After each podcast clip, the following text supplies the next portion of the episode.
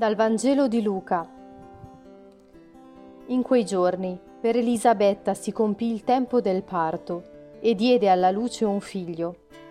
I vicini e i parenti udirono che il Signore aveva manifestato in lei la sua grande misericordia e si rallegravano con lei.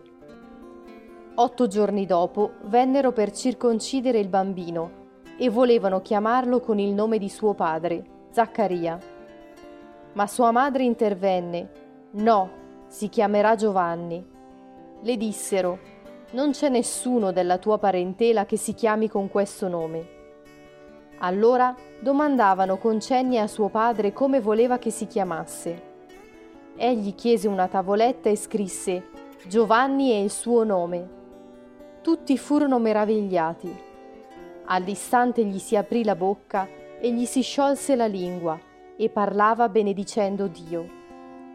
Tutti i loro vicini furono presi da timore e per tutta la regione montuosa della Giudea si discorreva di tutte queste cose. Tutti coloro che le udivano le custodivano in cuor loro dicendo Che sarà mai questo bambino? E davvero la mano del Signore era con lui.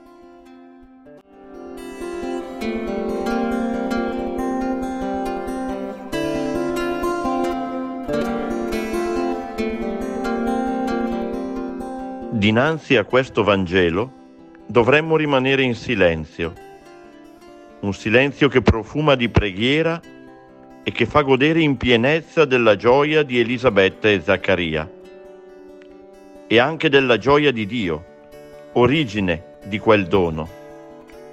Si chiamerà Giovanni, dice Elisabetta. Rottura della tradizione? No. Splendida fedeltà a quel Dio che fa grazia e usa misericordia, come il nome Giovanni significa letteralmente. E Zaccaria, confermando in forma scritta, con un testo autografo, quella fedeltà, recupera la parola. Sì, perché può parlare ed essere uomo di parola chi ha il coraggio di fidarsi e affidarsi alla parola, quella che ha dato vita al mondo, e continua a plasmarlo secondo il cuore di Dio. Quella parola che si fa carne e contempliamo nella solennità del Natale.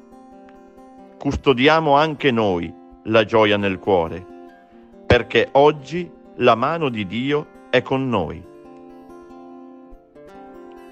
Oggi pregherò affidando al Signore ogni nuova vita che viene nel mondo.